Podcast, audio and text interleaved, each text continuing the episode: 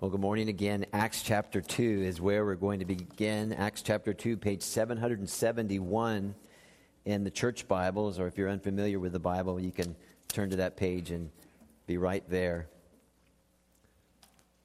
We might have gone through every season in the past 36 hours here. It was raining yesterday and fog, and then the sun came out, and then it went away, and now it's back, and it might be 80 degrees when you leave. It's going to be a while. No, I'm just kidding. so we're going to read the Bible, verse 22. We're going to read it a little bit, quite a bit. I think it's going to help us this morning. So let's hear the word of the Lord together. Men of Israel, Acts chapter 2, verse 22. Men of Israel, listen to this. Jesus of Nazareth was a man accredited by God to you by miracles, wonders, and signs, which God did among you through him, as you yourselves know. This man was handed over to you by God's set purpose and foreknowledge, and you, with the help of wicked men, put him to death by nailing him to the cross. But God raised him from the dead, freeing him from the agony of death, because it was impossible for death to keep its hold on him. David said about him, I saw the Lord always before me. Because he is at my right hand, I will not be shaken. Therefore, my heart is glad and my tongue rejoices. My body also will live in hope, because you will not abandon me to the grave, nor will you let your Holy One see decay. You have made known to me the paths of life. You will fill me with joy in your presence. Brothers, I can tell you confidently that the patriarch David died and was buried, and his tomb is here to this day. But he was a prophet and knew that God had promised him an oath that he would place one of his descendants on his throne. Seeing what was ahead, he spoke of the resurrection of the Christ, that he was not abandoned to the grave, nor did his body see decay. God raised Jesus to life, and we are all witnesses of the fact. Exalted to the right hand of God, he has received from the Father the promised Holy Spirit and has poured out what you now see and hear. For God did not ascend to heaven and yet, for David did not ascend to heaven, yet he said, The Lord said to my Lord, Sit at my right hand until I make your enemies a footstool for your feet. Therefore, let all Israel be assured of this God has made this Jesus, whom you crucified, both Lord and Christ. Amen. May the Lord bless the reading of his word this morning. Uh, just a brief prayer, just to seek the help that we need. And God and Father, we thank you for this precious moment given to us right now. We would ask that you would make this book live in us, show us ourselves, show us our Savior, and make this book live in us. We can't do what we need to do, Father, without your help, and so we pray for that help now. For Jesus' sake. Amen. Now, it shouldn't be any surprise where we're headed this Easter morning. The Bible has so much to say about the resurrection of Jesus Christ. Everything about Christianity hangs on the fact of his resurrection. If there's no resurrection, there's no Christianity. So it's no wonder that Peter's sermon at Pentecost, which I think is just masterful, I, I love reading it. It's the first Christ, Christian sermon ever preached. It's, it's no wonder that Peter takes his listeners immediately to Jesus. You, don't hear many sermons these days that begin like he does. Usually, uh, sermons begin understandably with you know some kind of dribble of a story. I was walking along the road and all that kind of stuff to, to draw draw the listener's attention. But Peter doesn't do that. Clearly, you can sense the urgency that Peter has in him to get the word out that Jesus of Nazareth is alive and the urgency that Peter has to tell men and women what they need to do because Jesus of Nazareth is alive. Because everyone must do something because Jesus of Nazareth is alive. There are eternal implications for everyone who has ever existed or whoever will exist because Jesus of Nazareth is alive. You can see it there in verse 22 Men of Israel, listen. Or, or men of Israel, listen to this. excuse me, and the first words that come out of Peter's mouth is Jesus of Nazareth. Peter, full of the Holy Spirit, speaking about what you would suspect spirit filled people to speak about Jesus of Nazareth. And so this morning we're going to follow Peter's pattern, pattern and we're going to get right to Jesus. And we're going to do so under two headings. If, if you had a worship folder, you can turn to the back there and you can see where we're headed the Jesus of history, and then the Jesus of eternity. Then there's a little question at the end that we're going to have to try to answer. So that's where we begin this morning. First of all, then, the Jesus of history. Now, many of you know that the person who's preaching on that day in that true history is making, is making quite a significant statement, giving what marked him in recent history. Because the preacher whose name was Peter is the same man, same man who seven weeks earlier just made a wreck out of following Jesus on the occasion of his crucifixion. Just weeks earlier, Peter had denied Jesus, he deserted Jesus, and he had lied to Jesus because he made a real bombastic statement and he told Jesus that everyone might go, but he would never go. He said essentially, when the going gets tough, he will not go. But of course, Peter went, and Peter was mean with his leaving, and he wept bitterly because of it.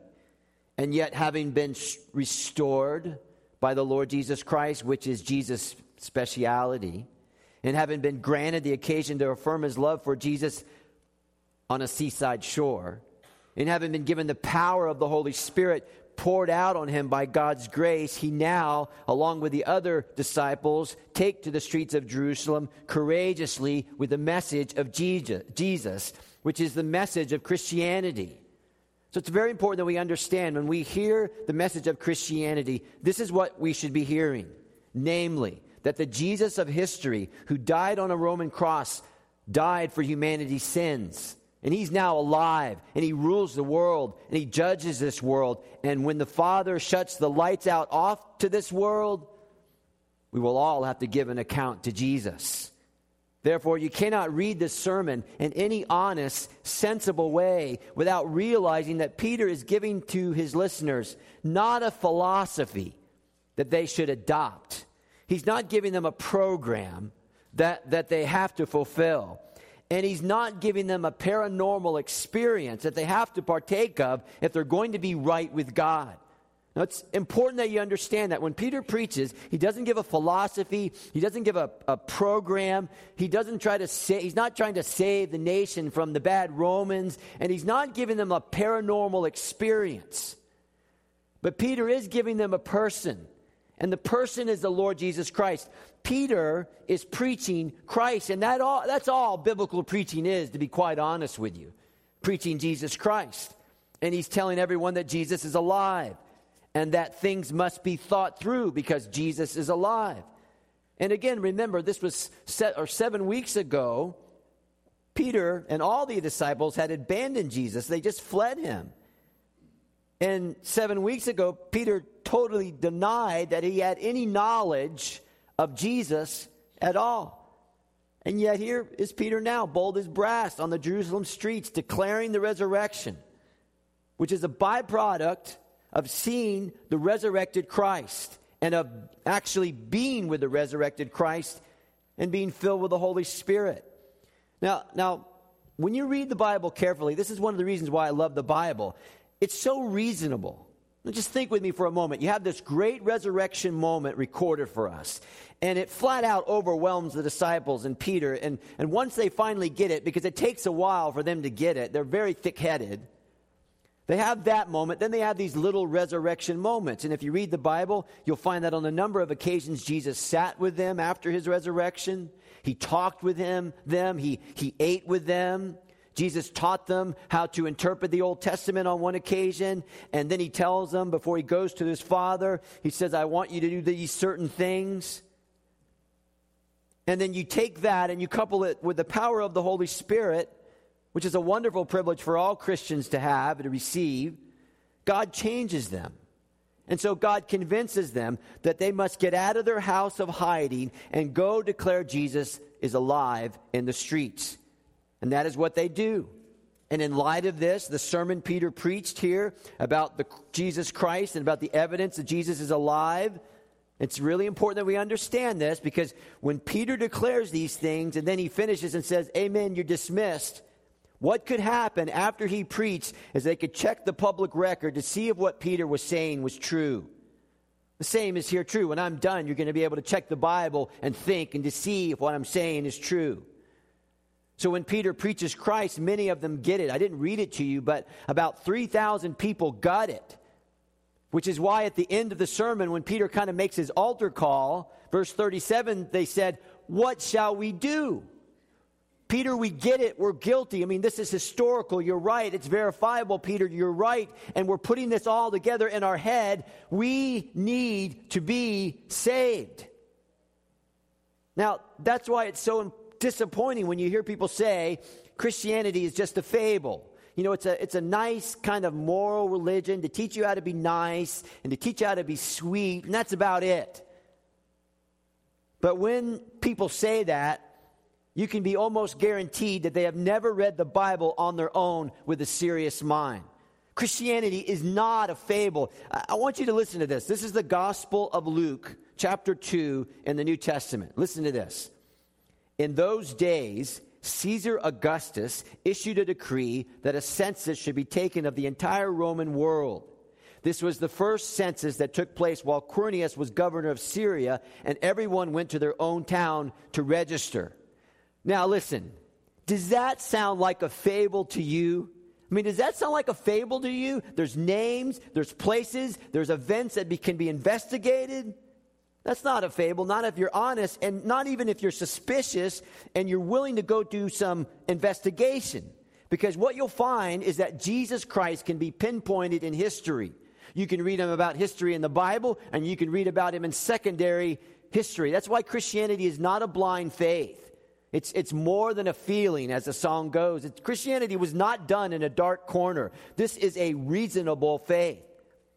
Now, just think of it this way if I told you that there were seven young men, this will show my age just a little bit. If I told you that there were seven young men that came from Liverpool, England in the 1960s who sang beach songs and sang songs about surfing and fun, fun, fun till your daddy takes the T Bird away. And I told you that their names were the Beatles. You could check the record and say, that's not true. Those guys are who? They're the Beach Boys. Thank you. And they're not from Liverpool, they're from California, USA.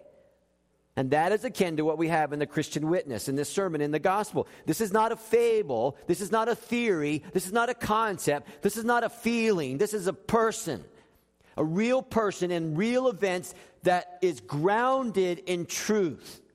This is the gospel. This is the story of the Lord Jesus Christ. Okay, then I said the first point was who was the Jesus of history, and it is. Verse 22 the Jesus of history was a man. Notice that.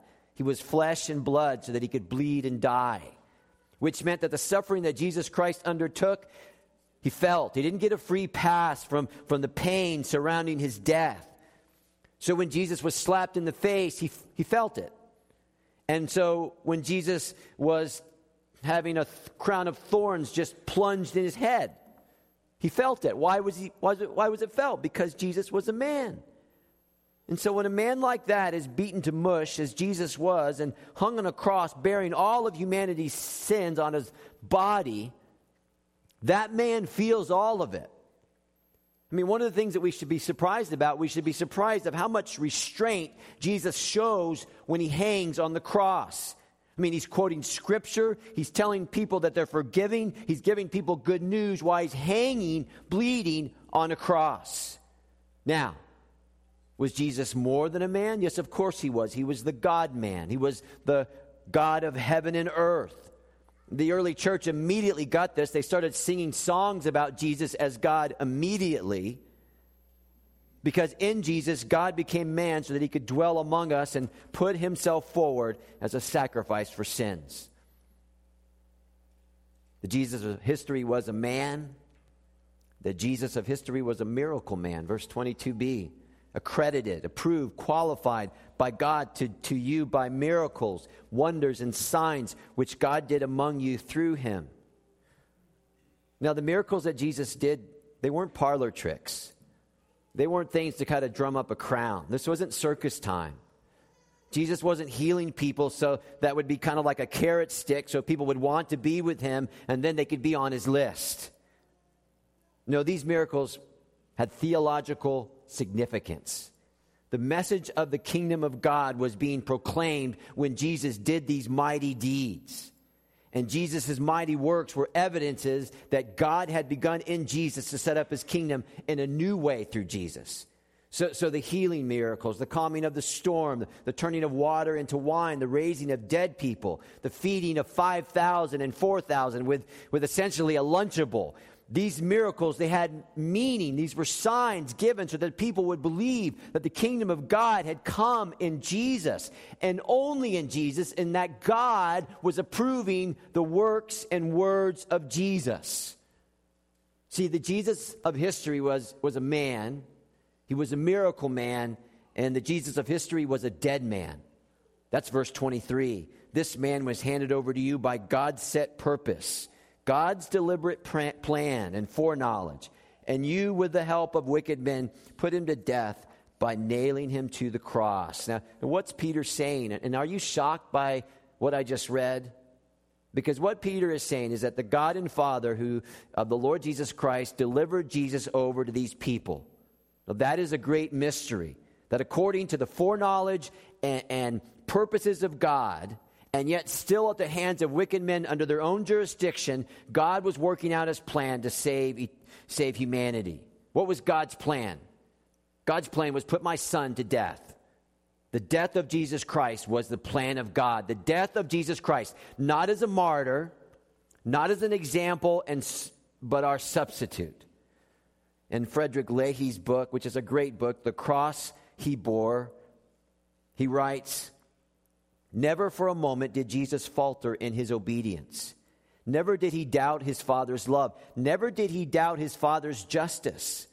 Love and justice are in perfect balance at Calvary. There could be no turning away from the commission given. In fact, Jesus prayed for this moment when he said, Father, your will be done. I mean, that is a great lesson for us today who try our best to run away from sorrow and run away from pain and run away from suffering because of the gospel. I mean, I, I get all that, but those things will come. It will come. But if we're in Christ, those things aren't the last word. I mean, you ever thought about the name Good Friday, which I still can't find how that name became that name? A name what we've somehow settled on for the injustice which took place at the death of Jesus Christ. I mean, why is it called Good Friday? And then the gospel, good news, the good news that God put Jesus to death because of our sin. Yeah, I get it. But if you're really thinking, it's kind of a paradox. I mean, it's a paradox that God is became man and he dwelt among us. That that is a paradox. Jesus is man, but Jesus is also God. And it's kind of a paradox that there's eternal good coming out of something so bad in a moment of history, the, the unjust death of a man who is not guilty, Jesus. But when you think through these things, God was behind it all. Wicked men are their own prerogative, yeah, but God was behind it all. God put Jesus to death for our sins. And again, Jesus isn't unruly in this. He's a good servant, isn't he? I mean, he knows why he came to this earth. He quoted Isaiah 53 frequently. I've come to die for other people's sins. You know, how would you like that to have your life principle? Why did you come? Well, I've come to die for other people's sins. Really? Yeah, I'm going to be punished brutally for other people's sins. Really? Yeah, that's what my father wants. Yeah? Yeah, it is the Lord's will, Isaiah 53, to crush me. Really? Yeah, that's it. Why was it the Lord's will to crush Christ? Because the Lord was laying on Jesus the iniquity of us all.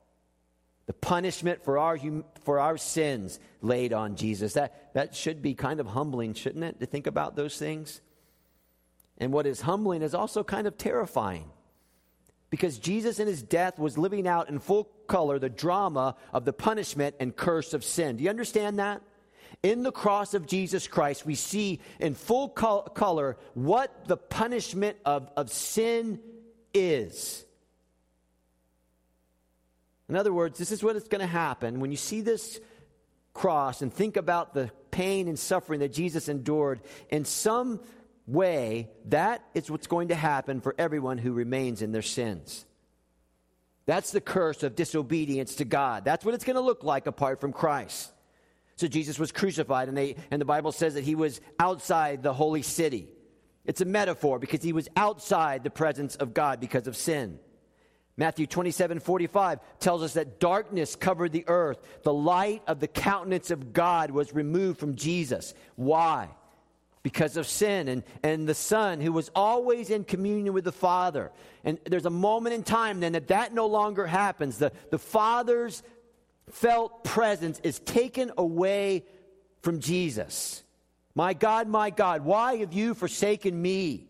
Because of sin, not his sin, but our sin pain because of sin, torment because of sin. And, and I say to you again if you want a glimpse at what it will be like to be eternally condemned by God, if we stay just steadfast in our rejection of Christ, if you want a glimpse of what it will be like if you keep going your own way and your own bent, with you calling your own shots, if you want a little glimpse of that, then look at the cross of Calvary.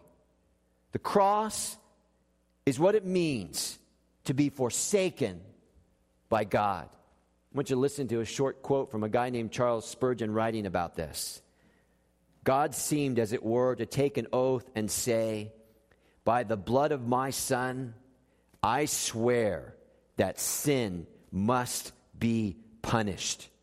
And if it is not punished in Christ for you, it will be punished in you for yourselves.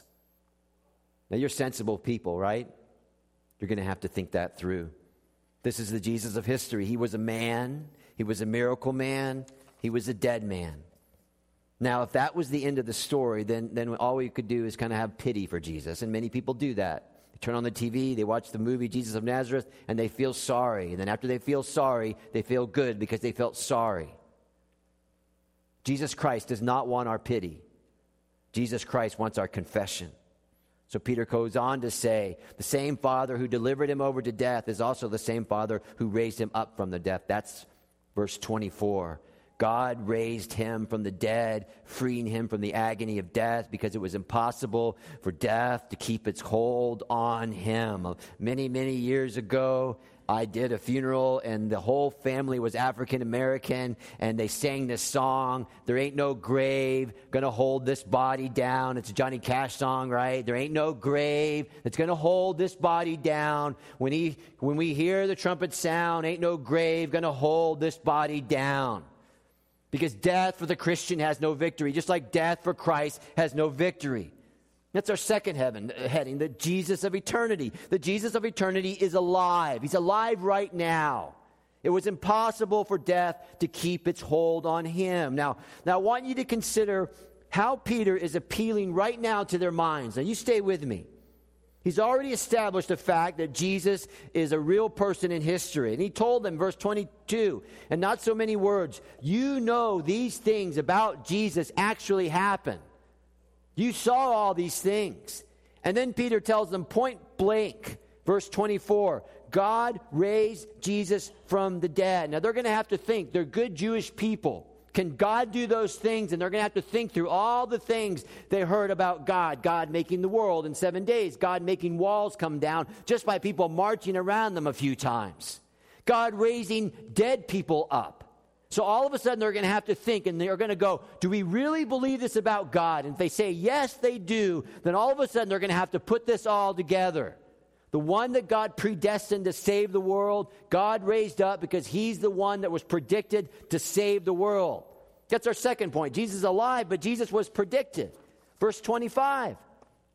Peter begins to quote from the Psalm, a psalm 16, written about a thousand years before the resurrection of Jesus Christ. So again, you have Peter appealing to their minds of his listeners.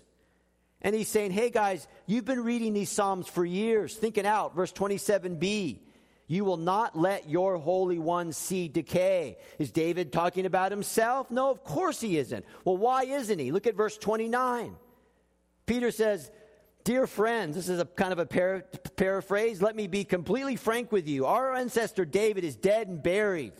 His tomb is in plain sight today. His body is decaying. You know this. You can go check it out if you need to. So David wasn't talking about himself, but David, as a prophet, was looking ahead for the one to come, the Messiah, the Christ, and his body would not be abandoned to the grave. Verse 31a. And his body would see no decomposition or, or no decay. Verse 31b. Because verse 32, God raised Jesus to life, and we are all witnesses of the fact. We've seen him alive. Now, if you're still with me, I want you to see how Peter's sermon is logical. You're going to have to think. It's reasonable and it progresses. It's a logical, reasonable truth. So, this is Peter's whole sermon in a nutshell. Hey, everybody, listen to me. Jesus Christ really lived. He did miracles. He did signs and wonders. God was with him, and you know this. And God's purpose in Jesus was to put him over to, to death by handing him over to cruel men. And he did die. And you know this. He was nailed to a cross. You know this. And God raised him up. God raised him up, showing that Jesus, what Jesus said and what Jesus did was absolutely approved by God. Jesus was the Son of God. So he couldn't stay dead. He's alive. And we saw this. And one of your own heroes said, David, he predicted this. He predicted that, and he was talking about Jesus, he predicted that your Holy One's body will not see decay. And then look at verse 26, because this was David's response to that. My heart is glad and my tongue rejoices. My body will also live in hope. Why was David so happy? He was happy because he knew that there was a definitive answer to what is life like past death question, right? That's the big question. And life in, after death is not like floating around in a spirit. And after you die, you just don't die, and that's it. It's all done. Life after death is a bodily resurrection. And Peter says, People of Israel, you know David's body is still in the tomb. And we're telling you because we're a witness to this is that Jesus' body is no longer in the tomb. Question Why is Jesus' body no longer in a tomb? Answer Because God raised Jesus to life. In fact, Peter goes on to say, I can tell you right now that Jesus is at the right hand of God. Jesus is God's right hand man. And he's waiting for God's plan to finish off all his enemies. Look at verse 35. Isn't that? It's not very nice the enemies of Jesus Christ are going to be a footstool of Jesus Christ. Ever thought about that for a minute? Jesus is going to put his feet on his enemies. So then Peter says, Know this, there doesn't need to be any doubt any longer. God made this Jesus, whom you crucified, the Master and Messiah, Lord in Christ. And this had great effect on people. 3,000 of those people said, We get it after they said in verse 37, What should we do? And I want you to think with me. Because up until that moment, whatever they were clinging to as their only hope in life and in death obviously was not helping for 3,000 of those people. So at that moment, either they abandoned their hope or they had no hope at all.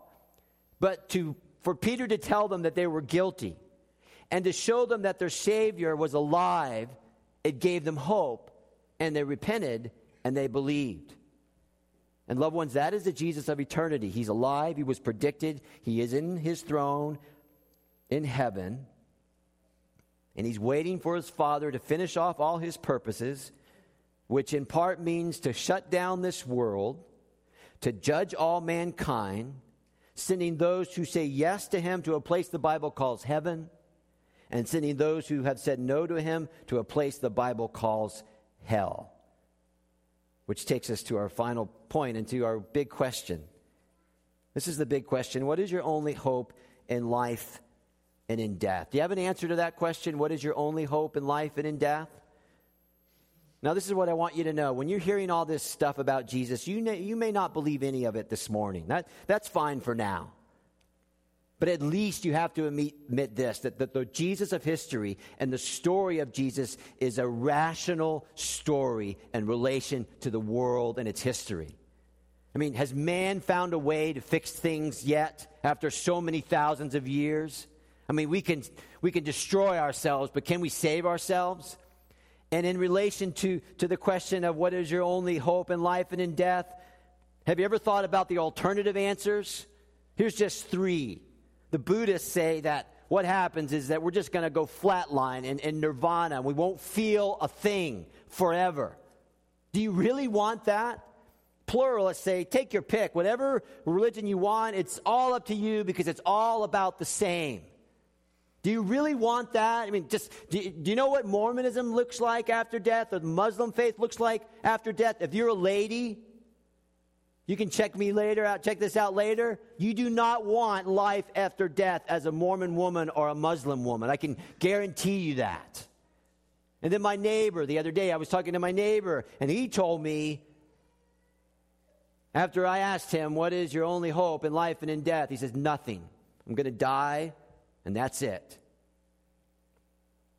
The Christianity has a question, or has an answer to the question, What is your holy, only hope in life and in death? And when you get this answer, which I'm going to give you in just a moment, you're going to be able to sleep at night. You're going to be able to make it through the day. You're going to, you're going to be able to face the fact of your death. You're going to be able to face the fact of your death. And you're not going to be able to deny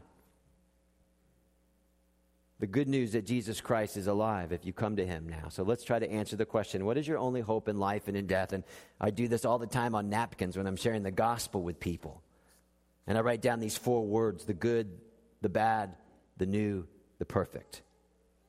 And I tell them this is the good. God made all of us. We belong to God by creation. He made us for a relationship with Himself. We're not a bunch of chemicals, you know, just held together in suspension. We're not plankton soup that was struck by lightning, you know, eons ago. Our birth is not random. Our words are not random. Our lives are not random. And that's the good news. Your life matters. Where you go and what you do matters. The breath that you just took right now that God gave you, it matters. And you say, okay, I was made for a relationship with God, but I, I don't ever, ever think that way. I don't even feel that way. Well, what's the problem? Well, that's the bad news. We've chosen to turn our backs on God. We replace God with substitutes. We always think we know better than God. You know, we just barely go to the book and find out what God wants. So we take substitutes, lively little things that we hope will satisfy our inbuilt desire, our inbuilt desire to know God and have a relationship with God. And, and so the substitutes come and they come in like a lion. So we worship stuff, we worship success, we worship now other places, and we think if we could just get to that place, then, then it would be like heaven on earth.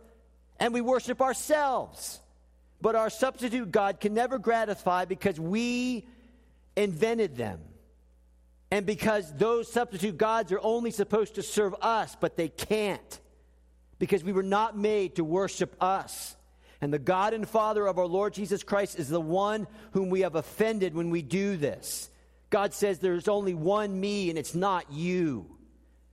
And that's the predicament of our world. That explains the predicament of our world. That's why some of us have a dry, dusty taste in our mouth when we wake up in the morning. We, we cling to fads and we go and come, and they, and just so quickly we rip through them. I was thinking this week, so, so, so you get out of bed to get in your car, to get money, to buy food so you can get in your bed and then get in your car to get money to buy food so you can get out of your bed to get in your car so you can get money and you buy food and you wake up some mornings and go that is enough of that. This is not all of life. Paul simon in the 60s wrote up a narrow flight of stairs in a narrow little room. As i lie upon my bed in the early evening gloom impaled on my wall my eyes can dimly see the pattern of my life and the puzzle that is me. And you're saying, what is the piece of the puzzle that's missing? Why do I feel so alienated from God and so alienated from this world? Well, the Bible tells us there's two answers to that. We feel alienated because we have rebelled against God, and we feel alienated because God is punishing our rebellion. Therefore, we're in a bad place. So we need some news, don't we? We need some good news. This is the good news of the gospel. The wrath of God has been dealt with. God made Jesus to be sin for us in order that in Jesus and only in Jesus we might become the righteousness of God. We might become the children of God. We might become reconciled with God. No, no more dark feelings of alienation. No more sorry substitutes. We can go to bed at night knowing for sure that we are right with God. Why? Mean, that's a great feeling to go to bed knowing that you're right with God. Why can you have that feeling? All because of Jesus. You see, the good news is this although we have put ourselves in the place of God, God in Jesus on the cross has put himself in the place of man. So that when we can sing, when we sing together as a church, we can sing, I, I need no other argument. I need no other plea. It is enough that Jesus died and that he died for me. That's the news. God made things in the world new in Jesus Christ. It's new, but it's not perfect. Not yet. On earth, with Christ is wonderful, but earth is not heaven. No matter how much you have, no matter how much you have and all that you can do, earth is not heaven. Read your Bibles, read your newspaper, think about your own life pain, suffering, angst, disease, sin, marks of a fallen world. Every week, it seems like in our prayer list at church, somebody is suffering horribly. The good, the bad, the new, the perfect. When, when is the perfect? Because some people say when you come to Jesus, it's going to get perfect right now. Your life's going to get perfect and you're going to be perfect and it's just going to be perfect. That is not even rational. Not even rational to life and not even rational to the Bible. Things will be perfect. Things will be perfect when we were with God and with His Son and with God's people in heaven. And that's when things will be perfect. The good, God made us. The bad, we rebelled against him. The new, Christ has paid the price of our rebellion. The perfect, heaven with him, but not yet, and not your own way. Listen to this. Jesus of Nazareth is alive. He was dead, but God raised him up, and he's coming back, and he's going to judge the living and the dead.